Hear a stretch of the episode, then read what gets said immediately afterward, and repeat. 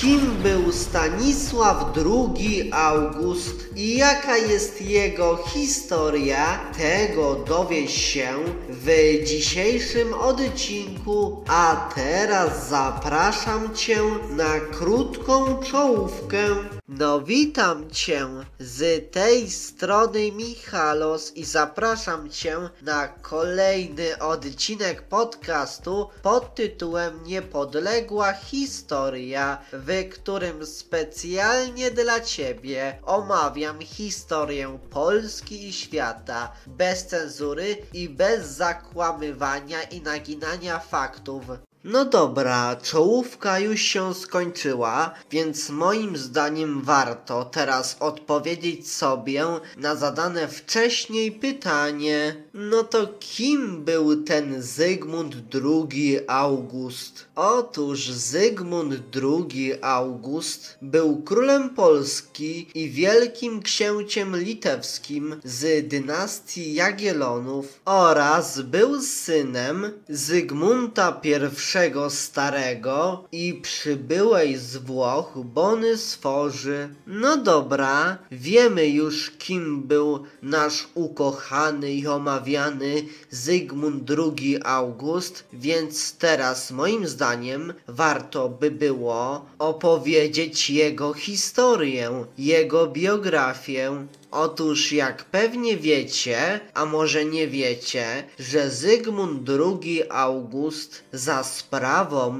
zapobiegliwości swojej matki jako pierwszy król w polskich dziejach został obrany na króla Polski jeszcze za życia swojego ojca. No a doszło do tego w roku 1529, natomiast koronację jego przeprowadzono w roku kolejnym. A co ciekawe jest to, że Zygmunt August był jednakiem i wyłącznym kandydatem do polskiego tronu. No a mimo to jego rodzice, zwłaszcza zaś matka, czyli Bona Sforza, nie dawali mu okazji do zdobywania politycznej ogłady i wojskowych szlifów, no a w ogóle w opinii szlacheckich elit był wychowywany,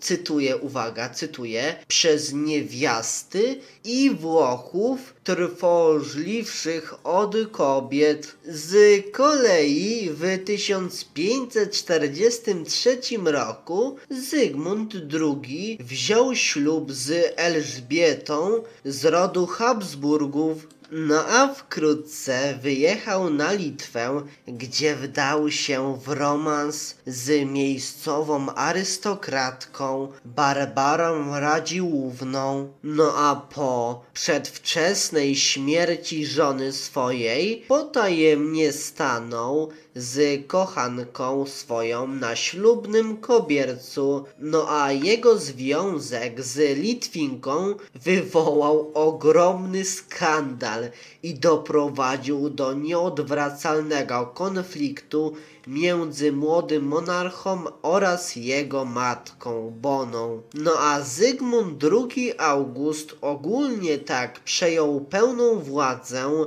w obydwu krajach w roku 1548 no a co ciekawe jest to, że za jego sprawą doszło do zawartej w roku 1569 Unii Lubelskiej utrwalającej związek między koroną polską i Wielkim Księstwem Litewskim. No a król, co ciekawe, podjął też decyzję o inkorporowaniu do Polski rozległych terenów podlegających wcześniej Litwie. No a tymi terenami były takie tereny jak Podlasie, Wołyń i Ukraina. No a o Stanisławie Augustie mówiono, że jest to monarcha wyjątkowo stroniący od wojen, a na tle innych władców tej epoki, był w ogóle człowiekiem względnie tolerancyjnym, no a jego wielką pasją było kolekcjonerstwo, no bo zbierał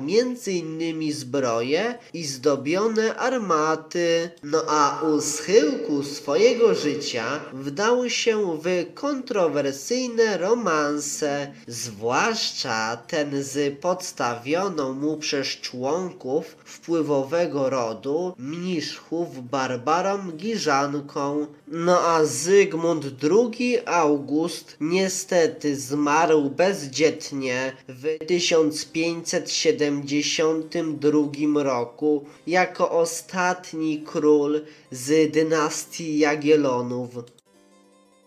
Niestety, ten odcinek dobiega już do końca, więc chciałbym Tobie podziękować za to, że poświęciłeś lub za to, że poświęciłaś swój cenny czas na posłuchanie tego odcinka podcastu Niepodległa Historia. A jeśli spodobał Ci się ten odcinek, to koniecznie podziel się nim z innymi, udostępniając go dalej, na przykład za pomocą Messengera, po prostu wysyłając link swoim znajomym do tego odcinka, czy po prostu za pomocą Twittera, czy po prostu za pomocą Instagrama, czy innego narzędzia, czy innej aplikacji social media. Z góry dzięki za okazaną pomoc w takiej postaci. No dobrze, ja muszę się już żegnać z Tobą, no to do usłyszenia w następnym odcinku. No to cześć, pa!